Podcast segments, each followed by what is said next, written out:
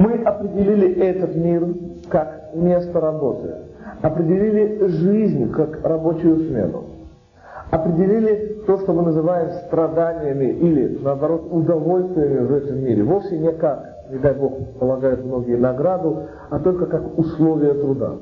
И мы сказали, что нет в этом мире награды и наказания. Поскольку в месте работы, естественно, не происходит выдача зарплаты. Это совершенно отдельном месте сидит кассир, вовсе не на месте работы. И что еще мы сказали? Есть как, помните, вы сказали, самое главное еврейское правило, оно какое?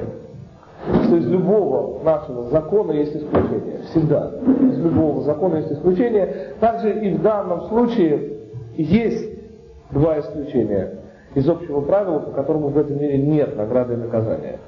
Эти два исключения мы сказали, абсолютный грешник, абсолютный праведник. Мы поняли, что такое абсолютный грешник. Мы поняли, что сказали мудрецы наши, благословенные их память. Сказав, Решаим Гмурим, Нейтим Квардехаегем, вы уже при жизни абсолютные грешники. Мы привели пример, помните, ручья, который течет из цистерны. Есть смотришь на него, вроде ручей. А если присмотреться, увидеть его причину цистерны, очевидно, что ни о каком ручье и речи быть не может. И помните, мы объяснили еще по-другому, только раньше. Сказали, что жизнь – это связь с источником жизни. То есть, не дай Бог, человек отрезан от источника жизни, ну, не дай Бог, от воздуха, смерть 2-3 минуты. От воды двое-трое суток, четверо максимум. Ну и так далее. В этом контексте, э, мы уже обращали на это внимание, стоит вот о чем вспомнить. Как раз по степени нужности, надобности, в этом мире все и построено. Воздух бесплатен. Более всего нужен, более всего находится, более всего доступен. Вслед за этим вода, ну, почти бесплатна. Еда, без которой можно обходиться намного дольше, уже намного менее доступна. Ну так, мир устроен. Теперь.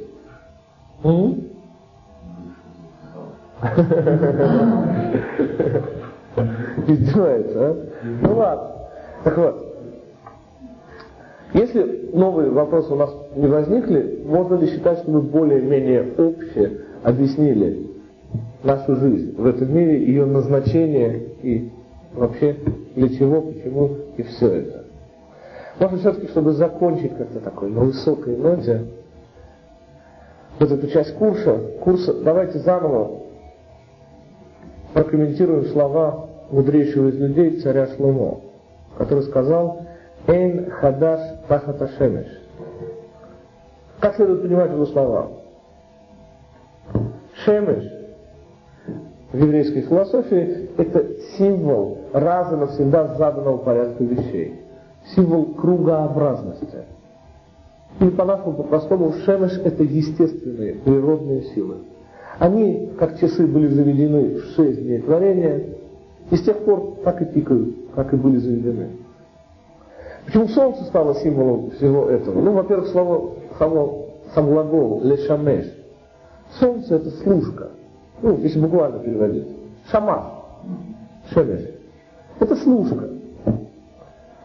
И постоянство появления Солнца на небосклоне, оно именно и символизирует некую константность, заданность наперед природных сил этого мира. Теперь, что же говорит нам мудрейший из людей царь Шломо, предвосхищая, это комментарий самого Альберта Эйнштейна, предвосхищая суть философскую теории относительности. Если вы хотите обнаружить смысл системы, абсолютную шкалу ценностей, то где вам не следует искать? Ответ внутри системы. Почему? Альберт Эйнштейн объяснил, помните? Внутри системы все системы отсчета, они эквивалентны, они относительны. А раз относительны, значит эквивалентны, так или иначе. Таким образом, где может единственно существовать абсолютная система отсчета? Ответ только вне системы.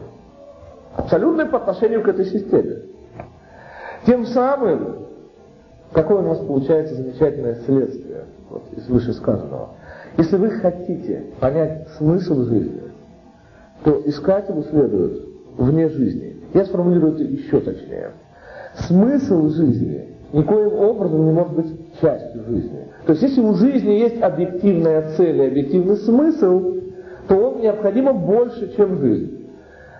Лучше всего это правило запомнить по нашему простому еврейскому принципу. За 100 копеек не имеет смысла покупать 90 копеек. Никакая сумма меньше 101 копейки не имеет смысла покупать ее, приобретать ее за 100 копеек. За 100 копеек, по крайней мере, 101, желательно больше. Таким образом, если у жизни есть объективная цель, то она необходимо должна быть больше, чем жизнь. Потому что нет ничего более глупого, в случае, если есть объективная цель, тратить жизнь, всю жизнь, все 100 копеек, на какую-то ее часть. Как бы эта часть важна не была. То есть, как сказала одна наша знакомая, когда я пытался ей говорить на эти темы, на вопрос, который задал ей, зачем ты живешь, она ответила, ради детей. Вы понимаете всю бессмысленность этого ответа? Получается, что она, имея целую жизнь, где, пусть я не спорю, самое главное в этой ее жизни, 90% это дети. Но, простите, есть еще папа, мама, муж, друзья, работа, увлечения, хотите, таланты. Что что? Да. Так вот, это только глупая женщина так говорит. Та самая, которая готова положить на алтарь идолопоклоннических своих собственных воззрений целую жизнь. Это то, что сказала Майя Михайловна Плесецкая. Вся жизнь танец. Нет, я не спорю, гениальная, наверное, я не специалист, гениальная наверняка балерина, но как гениальная она ни была, она же еще и женщина. Она отказалась стать матерью, так мне рассказывали, лишь потому, что это могло, не дай Бог, повредить ее танцу. Вот, что она сделала? Это классический пример современного идолопоклонства. Когда она устанавливает субъективную цель изнутри жизни своей. И этой ею установленной субъективной цели посвящает всю свою жизнь. То есть тратит 100 копеек на приобретение 90, пусть даже 99 копеек. Не буду спорить. Именно это можно назвать дуростью.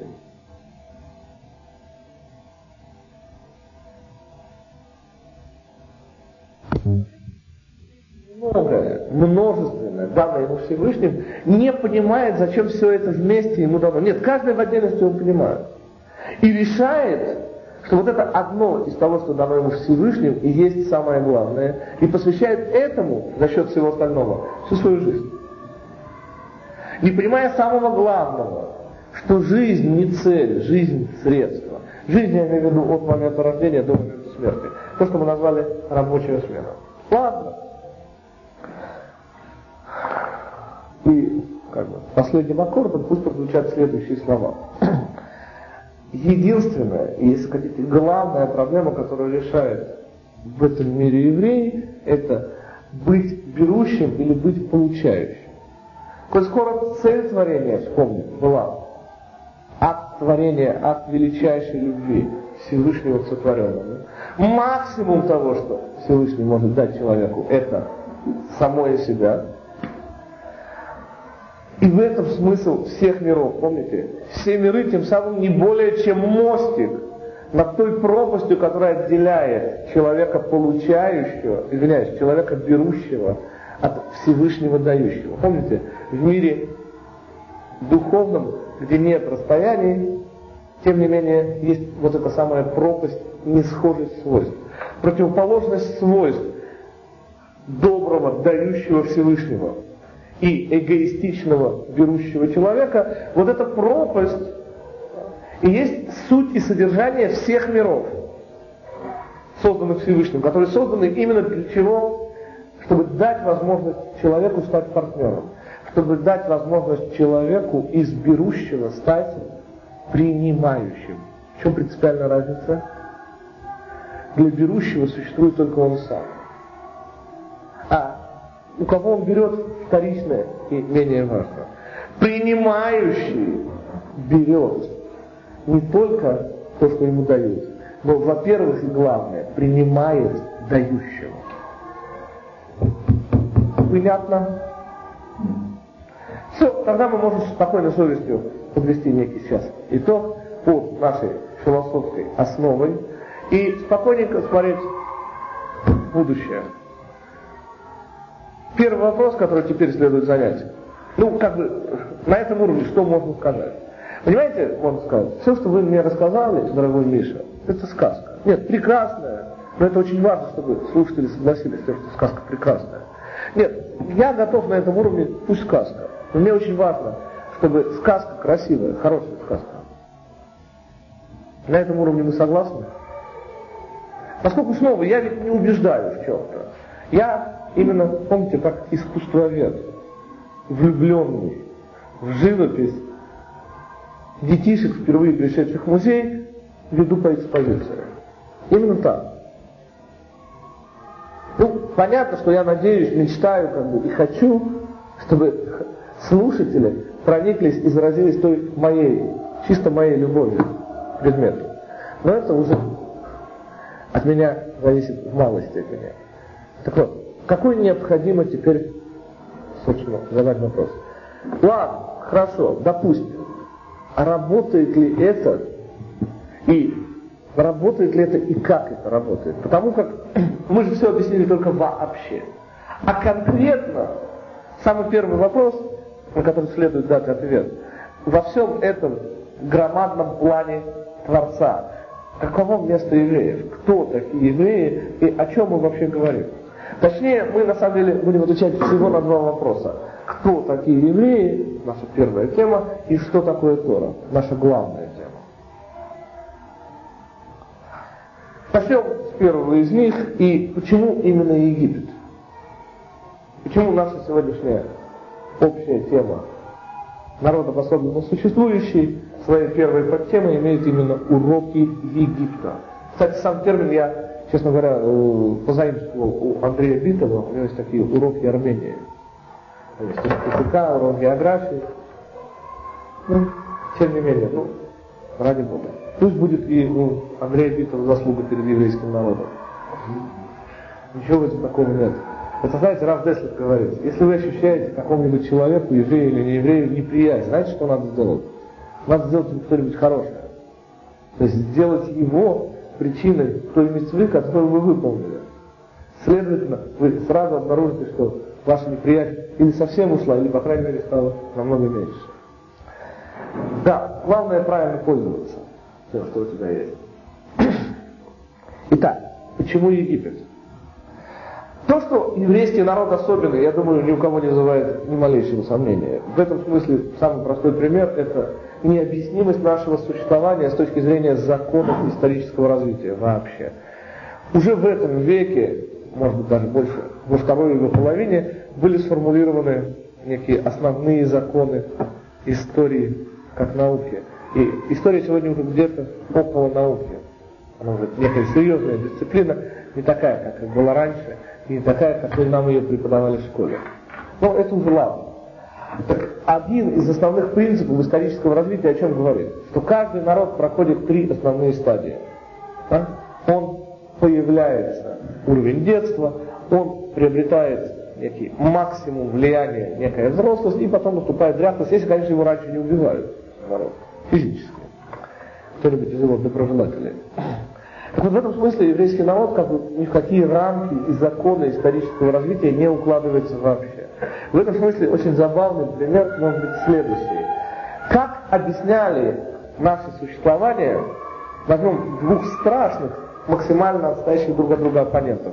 С одной стороны, самого знаменитого историка 20-го столетия, сэра Арнольда Тойнби, это с одной стороны, как бы с хорошей стороны, а с другой стороны возьмем Леавдель нацистов – то есть историков тысячелетнего рейха. Ведь мы для них были, помните, вовсе не безинтересны предмет. Так что по поводу еврейского народа говорили нацисты? Ну, в школе детей своих, чему учили? Между 33 и 45 годами. А все это очень просто. Они говорили, что евреи это биологический реликт. Кленелость. То есть, все люди, все человеки после ледникового периода, как известно, эволюционизировали и шли в конце концов к тому, что есть вершина, к понятию ариец. Кто ближе, кто дальше от этого понятия находится.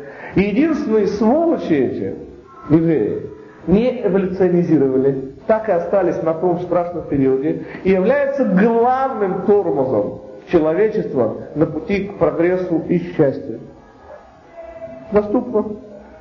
Ну и выводы из этого соответствующие. О них мы будем говорить на уроках катастрофы. Как все это выглядело на самом деле. Далее. Биологический реликт. О чем говорит сэр Арнольд Тойнби в своей книге «История об истории»? Он говорит так, что мы с вами, кто Давид, знаешь? Культурная окаменелость. Культурный реликт. Понимаете? Что он имеет в виду? Говорит, что мы с вами некие оцепеневшие такие вот, не знаю уже чего, да? сохранение собственной культурной традиции и не меняемся. Ну, что называется, плакать, смеяться, решайте сами. Но вот это некое сходство при всей их противоположности, она, конечно же, на определенные мысли наводит. Да? Ладно. Тем самым вопрос, конечно же, не решается. Вы знакомы с цифрами, насколько мы древнее всех остальных народов в этом мире? Какой самый древний народ, кроме еврейского, если не считать евреев? Кто? Китайцы. Китайцы самый древний народ, так считает современная этнография. Не этнические. Этнически они мешались очень много и... Но просто их культурная традиция восходит к третьему веку до нашей эры, к знаменитому Конфуцию. Тому самому, помните, который стал тяжело искать в темной комнате черную кошку, в особенности, если ее там нет. Так вот, культурная традиция китайцев насчитывает вот уже 2300 лет. Впечатляет? Это ни в коей мере, если вспомнить, что по нашим меркам 2300 лет это не цифра. Даже на уровне народа мы к этому моменту существовали уже тысячу лет. Я уже не говорю про працев и так далее. В этом смысле, может быть, смешной пример. Лет 12 э, тому назад, около Явских ворот, там еще до сегодня не закончили вот все эти эспонады, там делают какие-то переходы, мосты. Э, ну, ну, всюду, где копнешь, ведь лезет какая-нибудь древность у нас здесь, земля такая у нас. Вот, раскопали общественное здание, эпохи Маковеев, ну, второй век до нашей эры, ну, почти как китайцы. Знаешь, что с этим зданием сделали? Ну, большое здание, ну, основы его. Я не знаю, ну, вот в Риме, например, на Палатине, знаете, что туристам продают в качестве... Там ничего нет, грубо говоря, там одни камни. Этих камней, то есть там даже несколько, там, не знаю, уцелевшей колонны нет.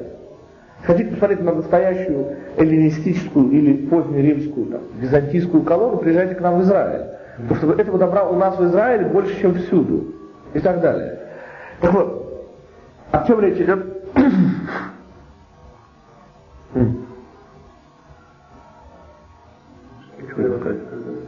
Да. То что сделали с этим зданием? Зафотографировали, измерили, зарисовали и закопали. Честное слово, потому что там сейчас дорога идет. Вот. И древность древностью, но древность не очень древняя и не очень так важная. Ну, закопать в древности у нас таких и более древних пруд-пруди. Не суть важно, что называется. Таким образом, даже по, так сказать, просто вот временной шкале древность нашего народа, она просто невообразима. Тем более, что в отличие от китайцев, которые пытались отгородиться от всего мира Великой Китайской стеной, у нас шансов на такую стену просто не было, нам их не дали. Помните, последние 2000 лет мы вообще живем где угодно. Называется, есть такой старый анекдот насчет проникновения евреев. Это когда Рабиновича во время очередной чистки в партии решили как бы проверить. Вот. И он в результате, длинный анекдот, я его сокращу, он в результате должен был там договориться о поставках помидоров из России в Болгарию, о поставках сахара из России в Кубу. Вот. И всегда блестяще справлялся, но как бы много и тяжело у него получилось, много времени отняло, и получилось так не просто у него с Китаем. Нужно было договориться с Мао Цзэдуном о поставках риса, называется «от нас к ним» из России в Китай. Вернулся он все-таки через полгода, уже совсем как бы не тот блестящий Рабинович, каким он был. Тем не менее, такую записочку от Мао Цзэдуна привез, все, шли ферист, все как следует.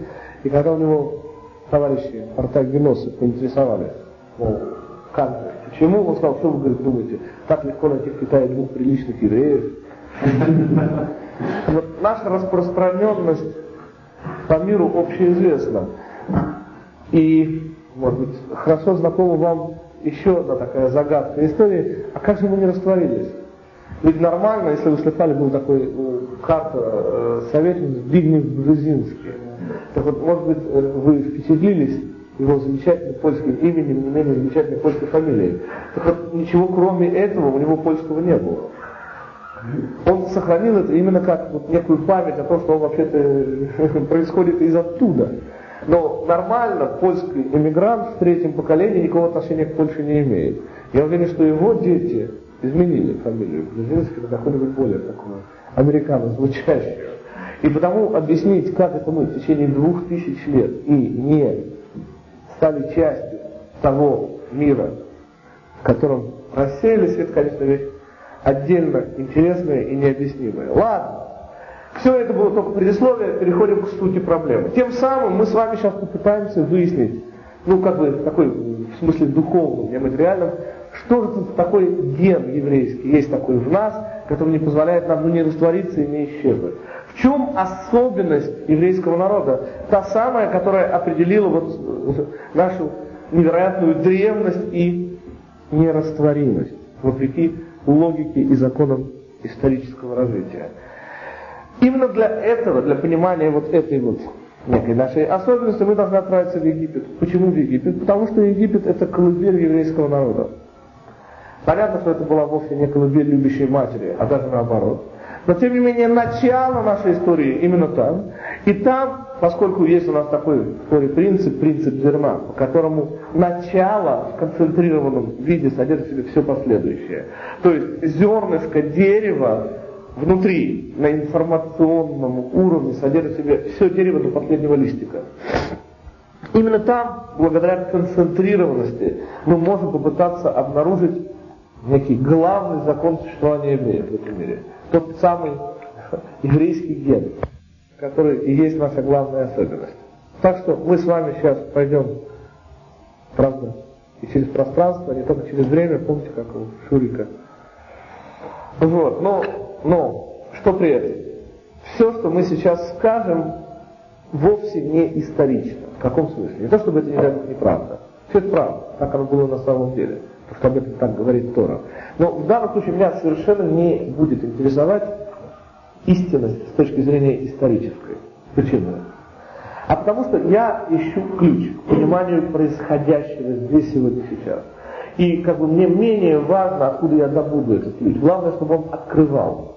Или, по крайней мере, приоткрыл дверь к той тайне, которая называется существование еврейского народа. То есть, еще раз, все, что я сейчас буду рассказывать, это устная традиция еврейского народа. Часть из нее уже подтверждена, часть не подтверждена, но мне в данном случае историческая, историчность рассказываемого не важна. Для того, чтобы понять суть той истории, которую нам предстоит услышать, мне нужно сделать еще одно предварительное замечание.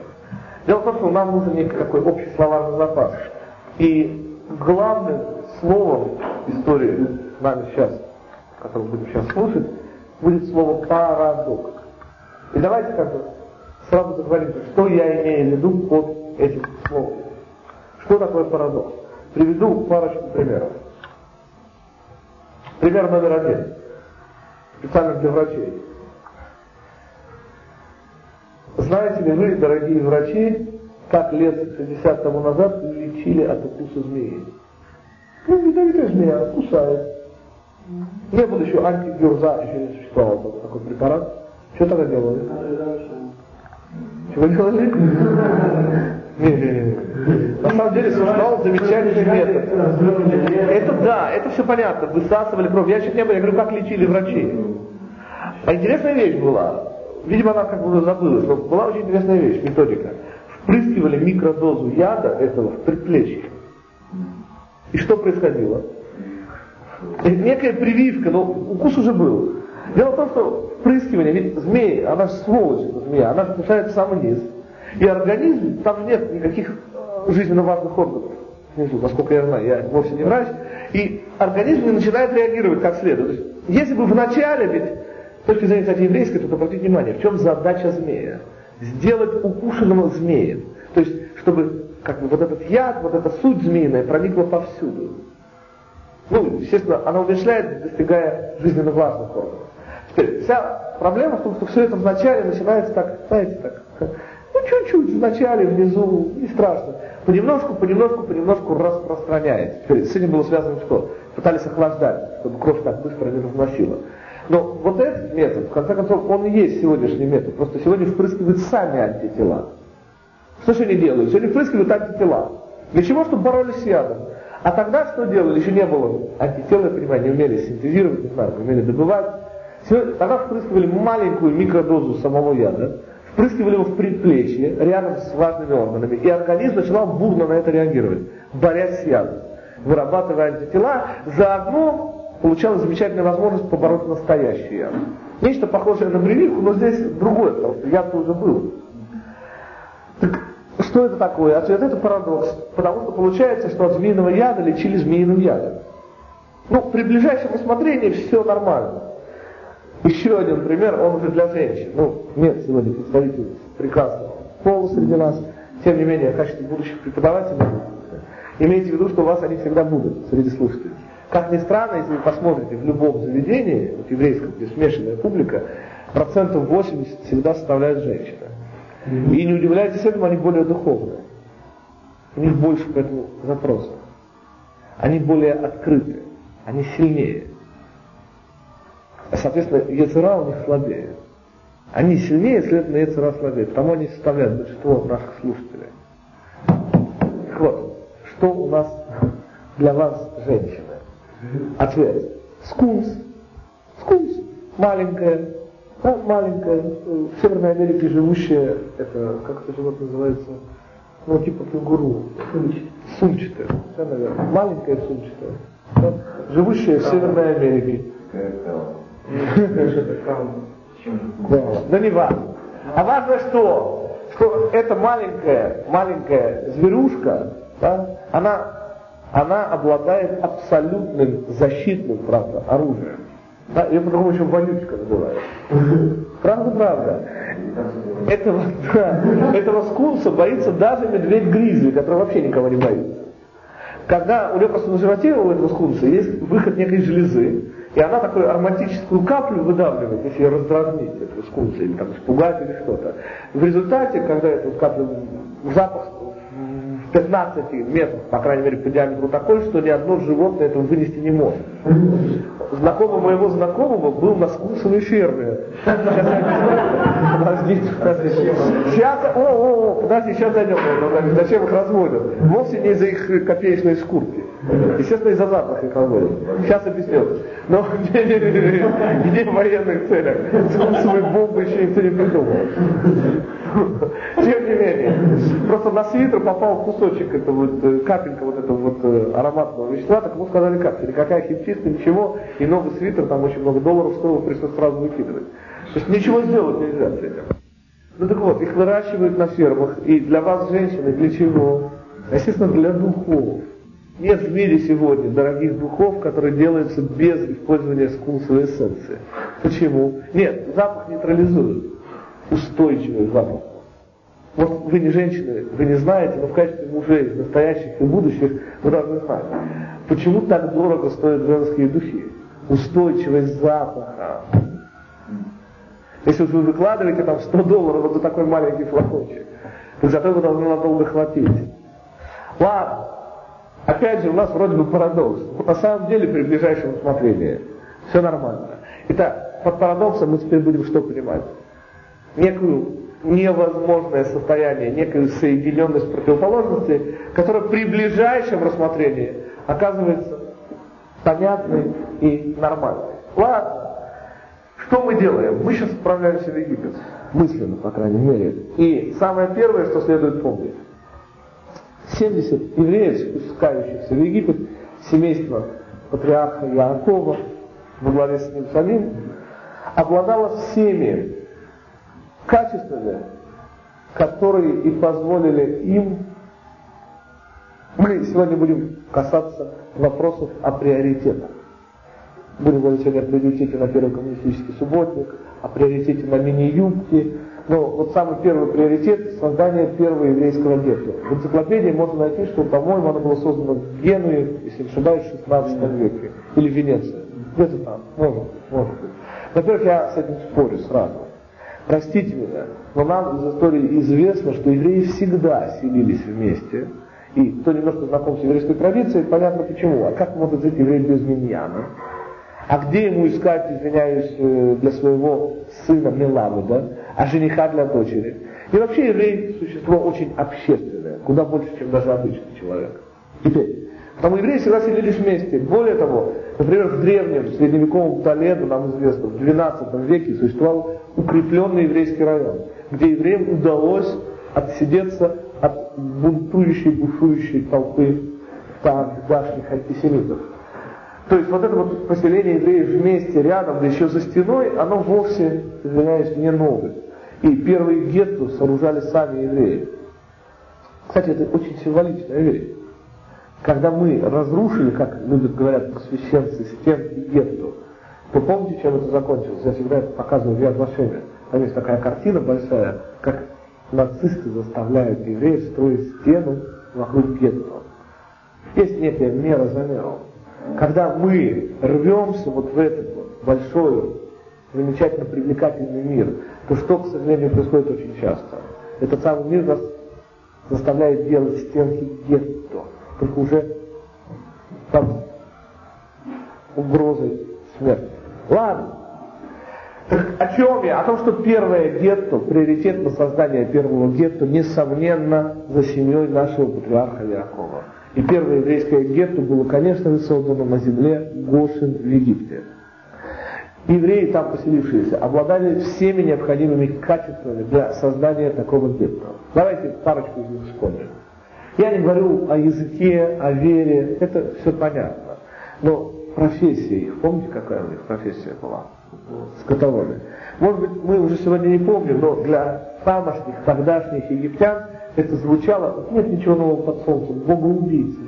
А почему? Очень просто. Потому что, несмотря на плодородие этой земли, земли Гошин, она была пустая. Не потому, что ее подарил царь, фараон, а потому, что египтяне, вся их жизнь была около Нила. Разливы Нила которые удобряли почву и были основой материальной жизни египтян. Египтяне не занимались скотоводством. Почему? Потому что подобно современным индийцам, да, обожествляющим корову. Множество историй вы наверняка слышали в клубе кинопутешественника. Да? Корова ложится на дороге и все. И пока она как бы не встанет и не уйдет, вы по этой дороге не проверите. По крайней мере, без риска для жизни. Теперь, в Египте в этом смысле они смотрели на вещи ширше. Они обожествляли весь домашний скот.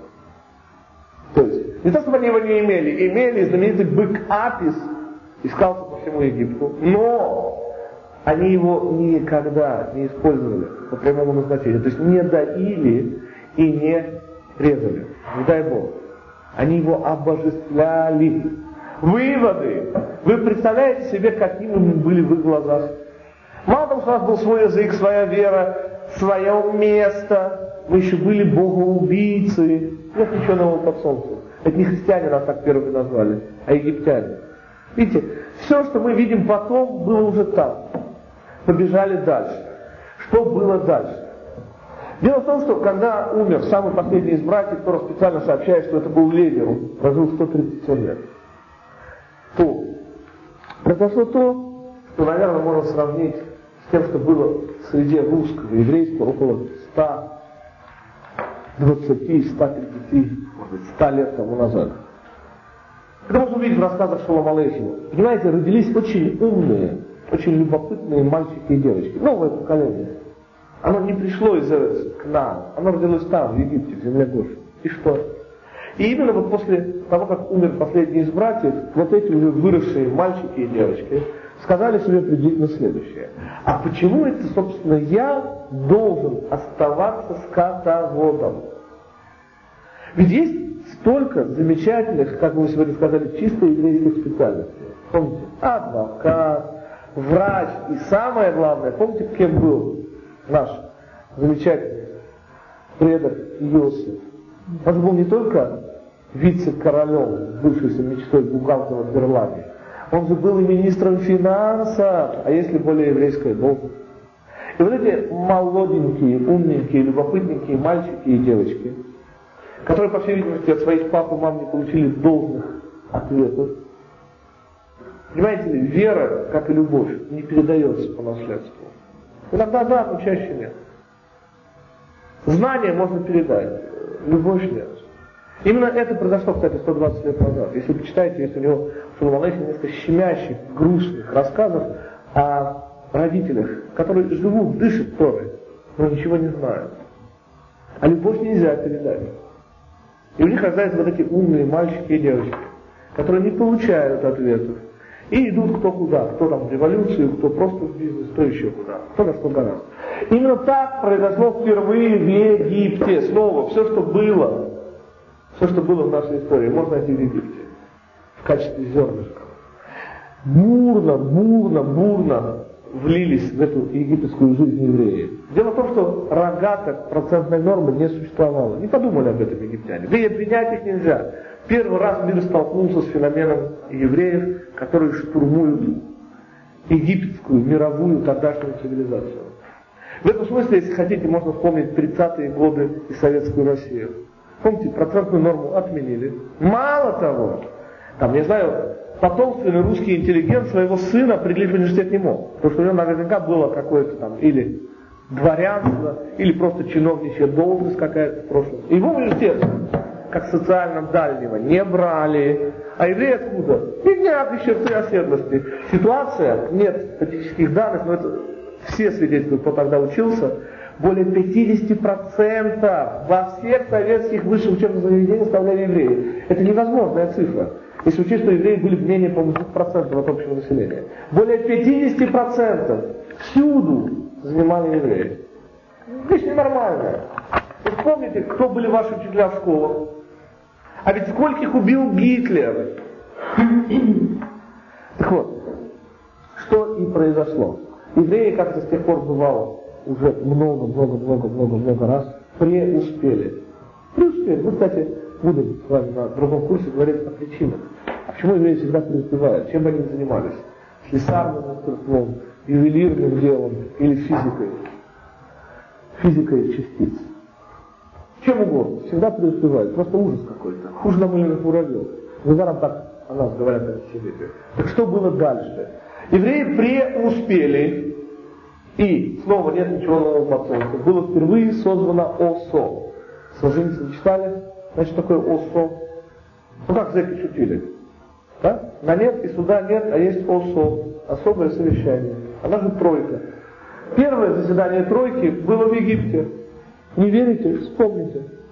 Фараон, состав тройки был. Фараон, Бильам и Иов.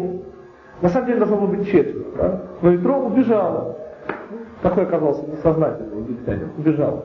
В результате состоялось заседание ОСО. Да? А что делать с этими евреями, которые вылезли без этих рогаток процентной нормы на самый верх вылезли? Ну, ну пример, ну я не знаю. Ну, вот 1991 году в России происходит революция. Да? В результате создается совсем новое государство.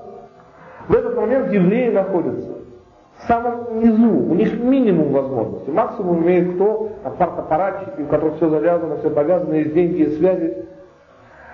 Посмотрите сегодня высший эшелон российской власти. Среди первых десяти, там, значит, там считать, с ума можно зайти. Чубайс еврей, Немцов еврей, мама еврейка, еврейка мама. У Чубайса мама еврейка. Ну так не рассказывали. У Чубайса мама еврейка, у Немцова мама еврейка, э, там есть Рабинович, потом этот есть Березовский. Ну, короче, ужас. Так поймите, они же лезли, у них шансов было ноль по сравнению все равно смотрим через 6 лет, откуда, как они туда вылезли, же, тем не менее, ладно. Так вот, представьте, что было в Египте. Антисемитизма еще не было, и не знали, чего надо бояться и кого надо бояться. Так вот, собирается ОСО, потому что ситуация страшнейшая. Евреи заполонили собой все высшие эшелоны. Какое было принято решение, помните? Буквально на следующий день. Если бы существовало радиовещание, то можно было сказать следующее, что фараон обратился к египетским гражданам с прочувствованной речью. Опять же, ближайшая ассоциация, там 6 июля 41 года, когда Сталин, Иосиф Виссарионович впервые выступил по радио после начала войны. Третье, по-моему, или шестое, или третье, не принципиально. Важно, что сказал он при этом очень странно и необычно. Братья, сказал он, и сестры. Ну, реакция многих, пишет Лузинцев, была однозначная. Они говорили, а, говорит, вспомнил, и показывали ему очень неприличные жесты. Ну, это ладно. А что же сказал своим согражданам египетский фараон? Он сказал приблизительно следующее. Сказал так. Дорогие, он, сограждане, нашему, нашей великой Родине предстоят не менее же великие свершения. Да? Мы должны нести идеалы египетской цивилизации в самые отдаленные уголки этого нецивилизованного мира. А что, говорит, на ком, на чьих плечах, говорит, будет задача? На плечах нашей замечательной победоносной египетской армии. Да? А что сказал дальше фараон самое главное в современной войне? Самое смешное, что Давид абсолютно прав. Почему? Я сейчас приведу. Последняя современная война велась в 1983 году за Фолклендские острова между Аргентиной и Англией. Во главе английской армии был поставлен кто? Кладовщик. Национальность не проверяла. Но кладовщик. Правда, в чине адмирала. Правда, в чине адмирала. А именно, о чем речь идет? Самое главное, продолжил фараон, вы уже, надеюсь, поняли, это в современной войне снабжение. И потому, кстати, к вопросу о приоритете.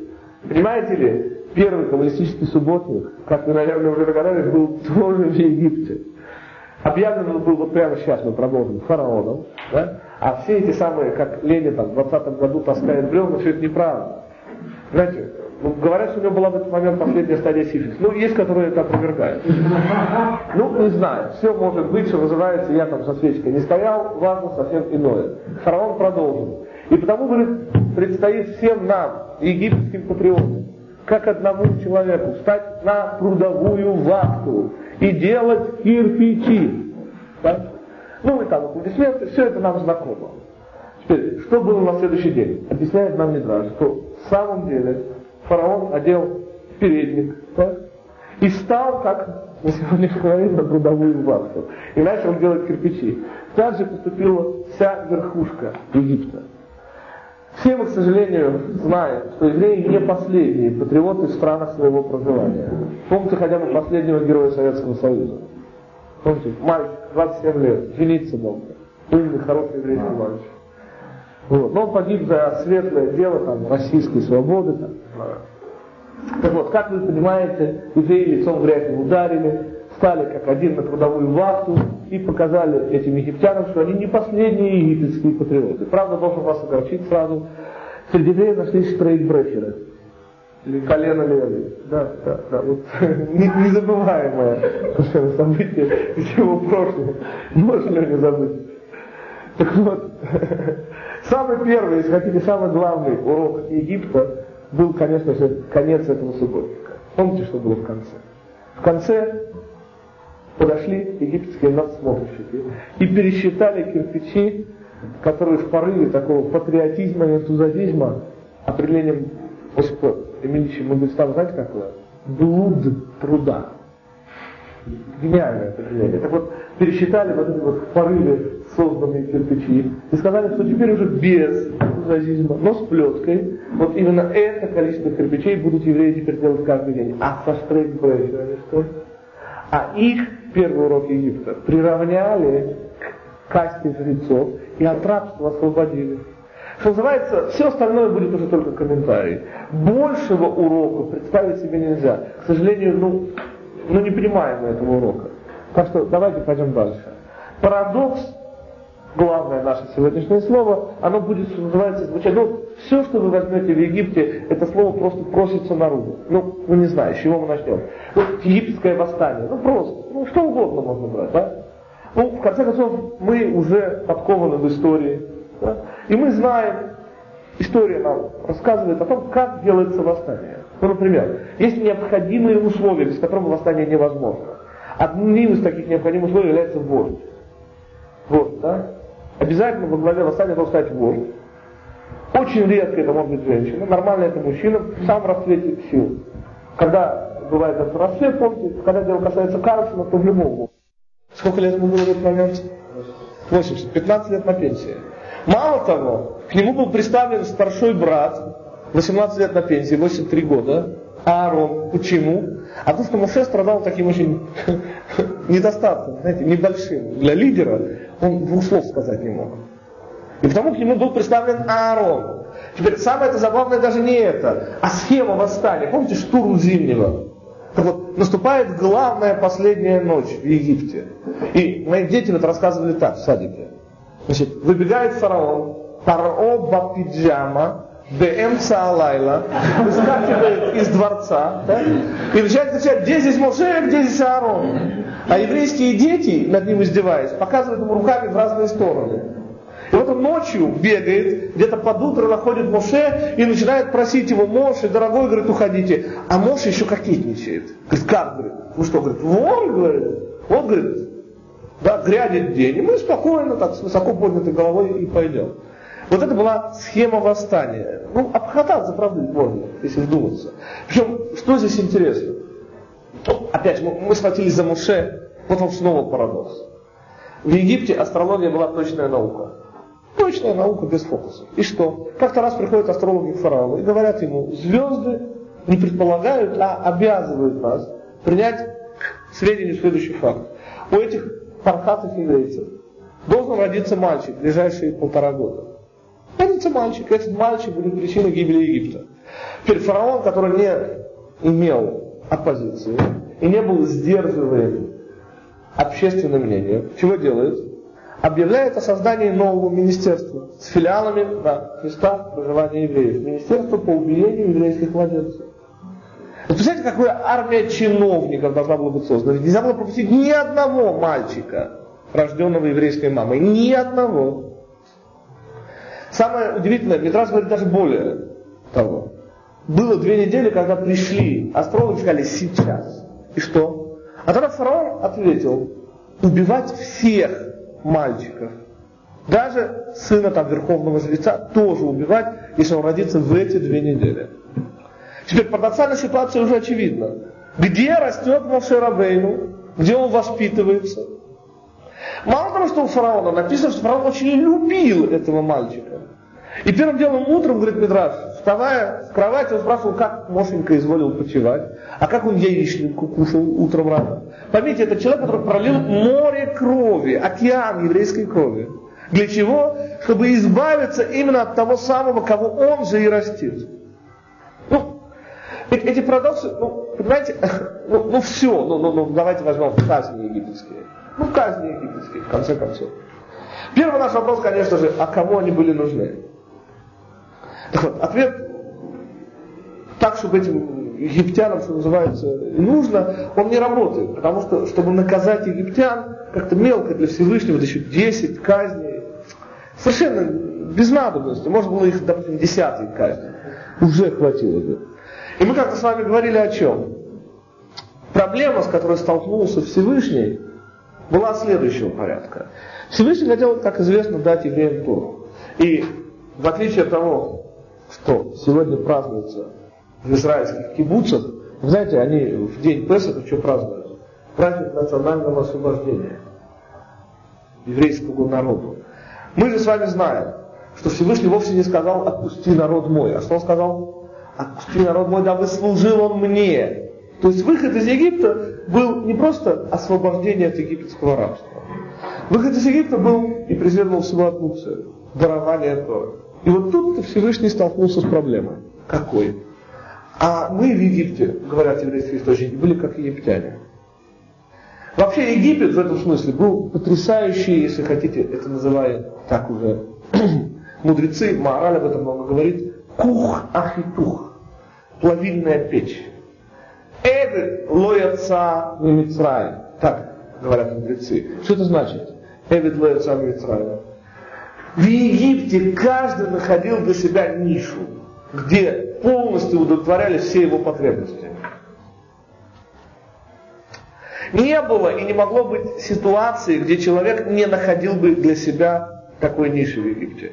Из Египта невозможно было уйти. Все растворялись там. И мы тоже там растворялись, но это уже как бы не наша тема, как мы все-таки ушли оттуда. Это отдельная тема, важно совсем другое для сейчас. Важно, что мы там были как египтяне. И что? Чтобы понять ту проблему, с которой столкнулся Всевышний, и которая потребовала таких от него усилий, десяти казней и прочего, вспомним, что соотношение сил у вод Красного моря было, если не ошибаюсь, 19 к 1. То есть за более чем 600 тысячами здоровых военнообязанных еврейских мужиков погнался фараон аж на 600 колесницах. 600 помножим на 3, 1800. Если учесть, что колесницы были деревянные, пулеметы тогда еще не были изобретены, это были не тачанки, то что бы можно было посоветовать евреям, даже не будучи полководцем? Ну, берег моря, рядом, слава богу, галька. Каждый берет по камешку. Только военнообязанные мужики. Больше никого. 600 тысяч берут по камешку, швыряют в этих самых египтян. От них остается такая большая-большая гора, такой, знаете, символ египетской тупости. Это как можно было за евреями помчаться? Тем не менее, как известно, этого не произошло. А было на самом деле прямо обратное. Евреи завопили прямо предсмертным воплем «Спаси нас Всевышний». А почему? Это очень просто, рабская психология. Евреи думали не головой, а спинным мозгом, точнее той исполосованной спиной раны, которые на спине ведь еще не зажили, и думали они именно своими битыми, перебитыми костями увидели хозяина фараона. Так вот, проблема, с которой столкнулся Всевышний, была та самая. Тору можно дать только евреям. А евреями евреи в Египте, к сожалению, как раз-то и не были. И потому единственное возможное объяснение десяти казней, и мы его, конечно же, и даем, это 10 уроков Египта. 10 уроков Египта. Когда Всевышний пользуясь тем, что египтянам полагалось полагалось. Ведь в Египте была пирамида. Наверху был фараон. В самом низу были евреи. Нечто подобное сделал Гитлер в Европе. По отношению к евреям, самый последний египетский раб был хозяином. То есть, представьте себе, еврей там после 18-часового рабочего дня, что называется, только что не на четвереньках возвращается домой. И соседушка его, египтянин, сам раб, делает ему вот так вот пальчиком. Он говорит, там, носи мне воды, накали мне дров.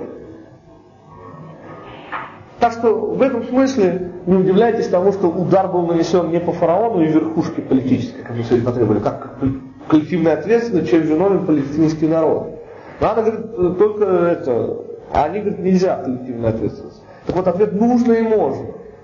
Потому что здесь все были, на евреях стояли. Далее. Итак, назначение десяти казней египетских, ими египтян вполне заслуженных, было какое? Научить нас, показать нам, чего все это стоит. И поэтому, может быть, я вам вот что, какой пример покажу, прежде чем мы рассмотрим казни египетские. Вы знаете, Всевышний не утерпел и две мецвы дал нам еще до выхода из Египта. Одна из них, она такая философская, мы их трогать не будем, а вторая, она очень практическая такая мецва. Курбан Песах. А? Что надо было сделать? Очень просто.